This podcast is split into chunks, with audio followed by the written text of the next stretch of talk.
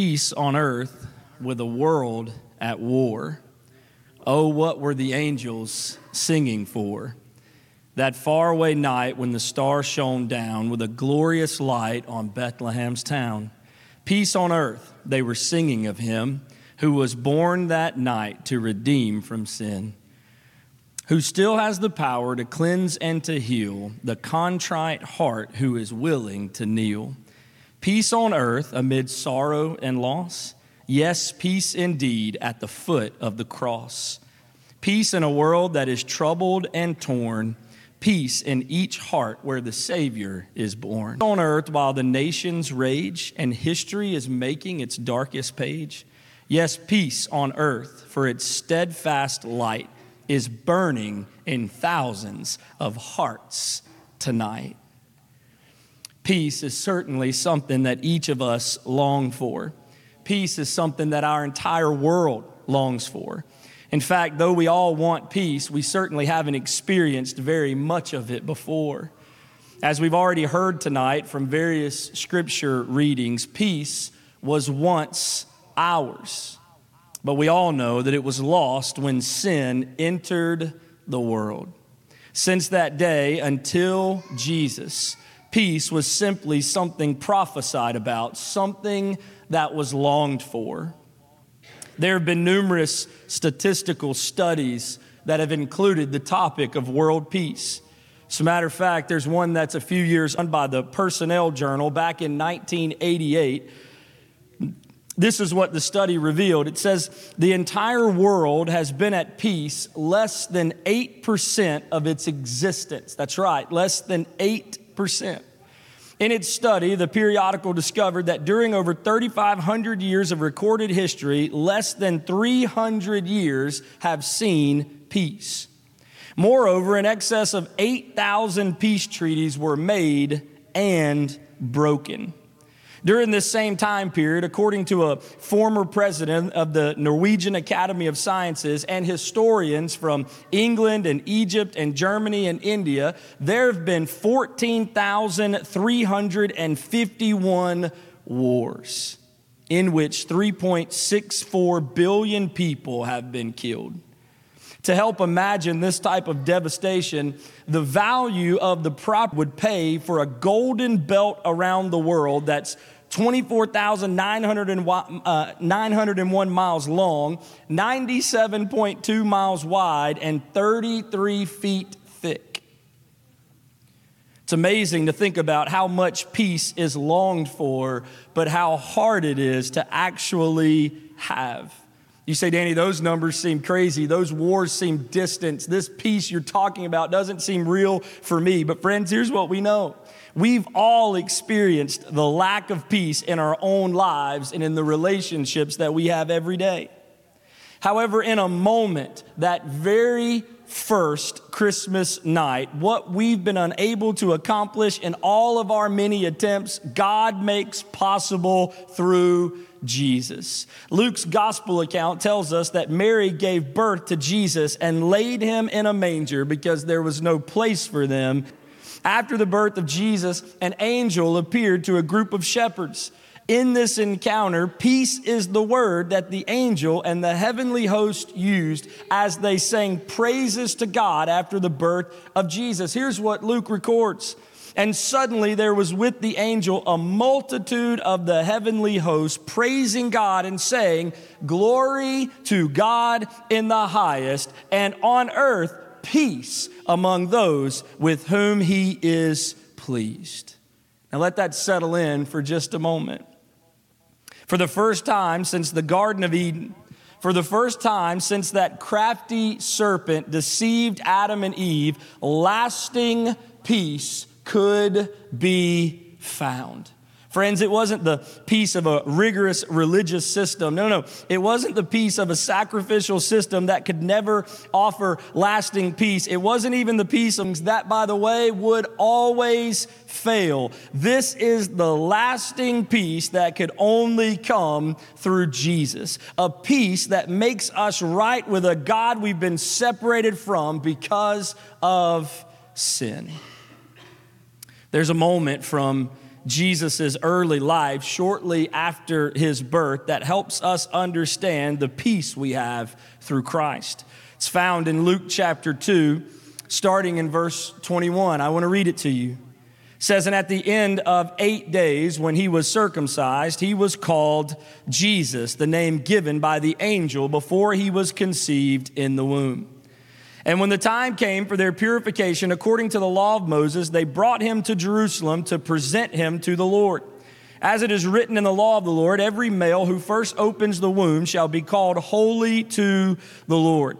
And so they went to Jerusalem to present him to the Lord and sacrifice according to what is said in the law of the Lord a pair of turtle doves or two young pigeons. Now there was a man in Jerusalem whose name was Simeon. And this man was righteous and devout, waiting for the consolation of Israel, and the Holy Spirit was upon him. And it had been revealed to him by the Holy Spirit that he would not see death before he had seen the Lord's Christ. And he came in the Spirit into the temple. And when the parents brought in the child Jesus to do for him according to the custom of the law, he took him up in his arms and blessed God and said, Lord, now you are letting your servant depart in peace according to your word. For my eyes have seen your salvation that you have prepared in the presence of all peoples, a light for revelation to the Gentiles and for glory to your people, Israel. Simeon had been waiting for the prophecies about the Messiah to be fulfilled the peace that was broken through sin, the peace that the prophets had spoken of, the consolation of Israel would find fulfillment in the baby born to Mary on that first Christmas. Simeon knew that he would not see death before he had seen the Lord's Christ, before he had seen Jesus. Simeon, interesting enough, became the president of the Sanhedrin.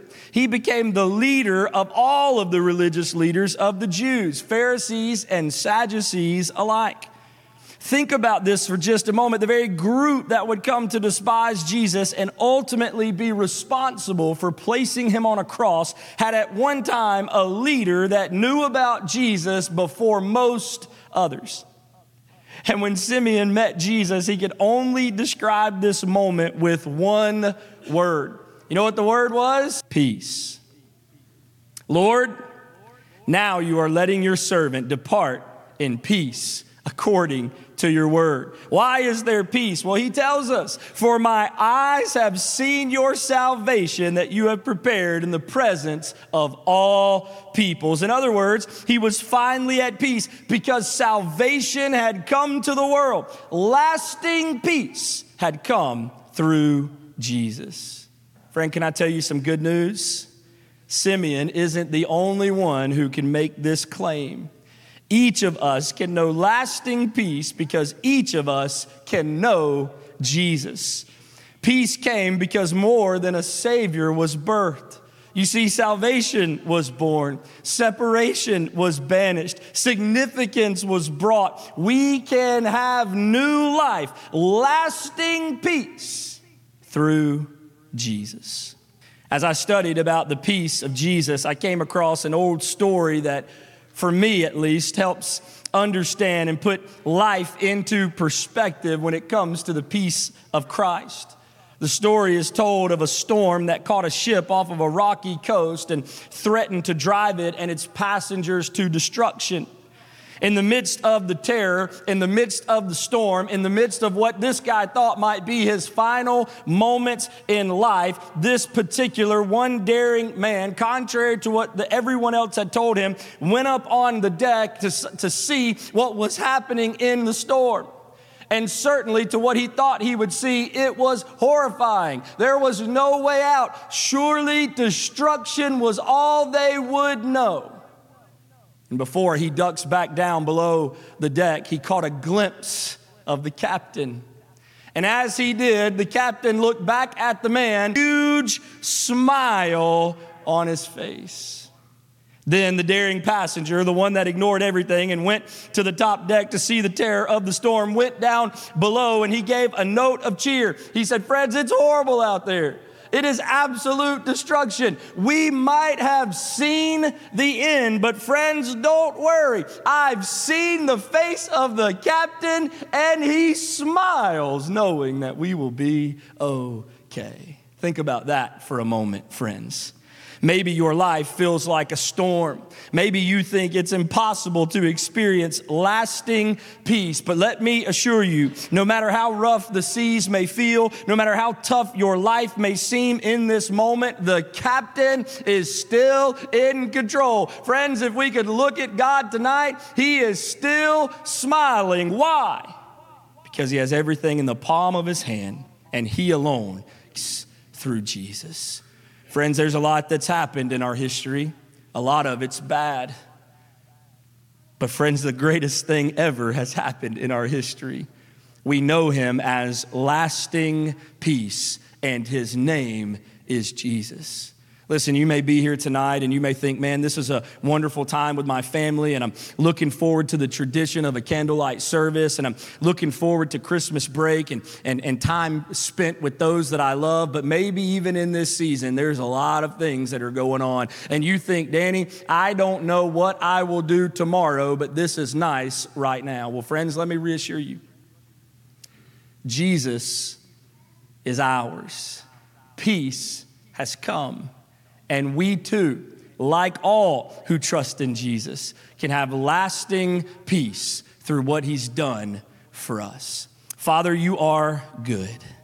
We worship you. God, as we continue to look at Scripture, Father, it's, it's incredible what you've done through Jesus, but praise God, you are not finished yet. God, you still have a work that you want to do in our lives. You're still completing what you've started in us. Father, there is a future that awaits that we can only long for as we think about peace in Jesus. Father, as we continue to worship you tonight, I pray that every person who is here, every family that is represented, that right now, Jesus, even in the quietness of this prayer time, right now, I pray that you reveal your peace to every life. God, if there's one here who doesn't know you, certainly cannot claim the peace that surpasses all understanding, can't claim the peace that's found even in the midst of a storm, can't because they don't know you. Father, I pray tonight as we continue to journey in Scripture, as we continue to celebrate your name, Father, I pray tonight that you would reveal to every heart, every life, what it means to have life in you. Jesus, we thank you. Though peace was broken, though our sin has separated us from you, Jesus, we thank you that on that first Christmas, you forever restored the peace that we could never mend. Jesus, we love you. We thank you. We worship you. It's in your name we pray. Amen.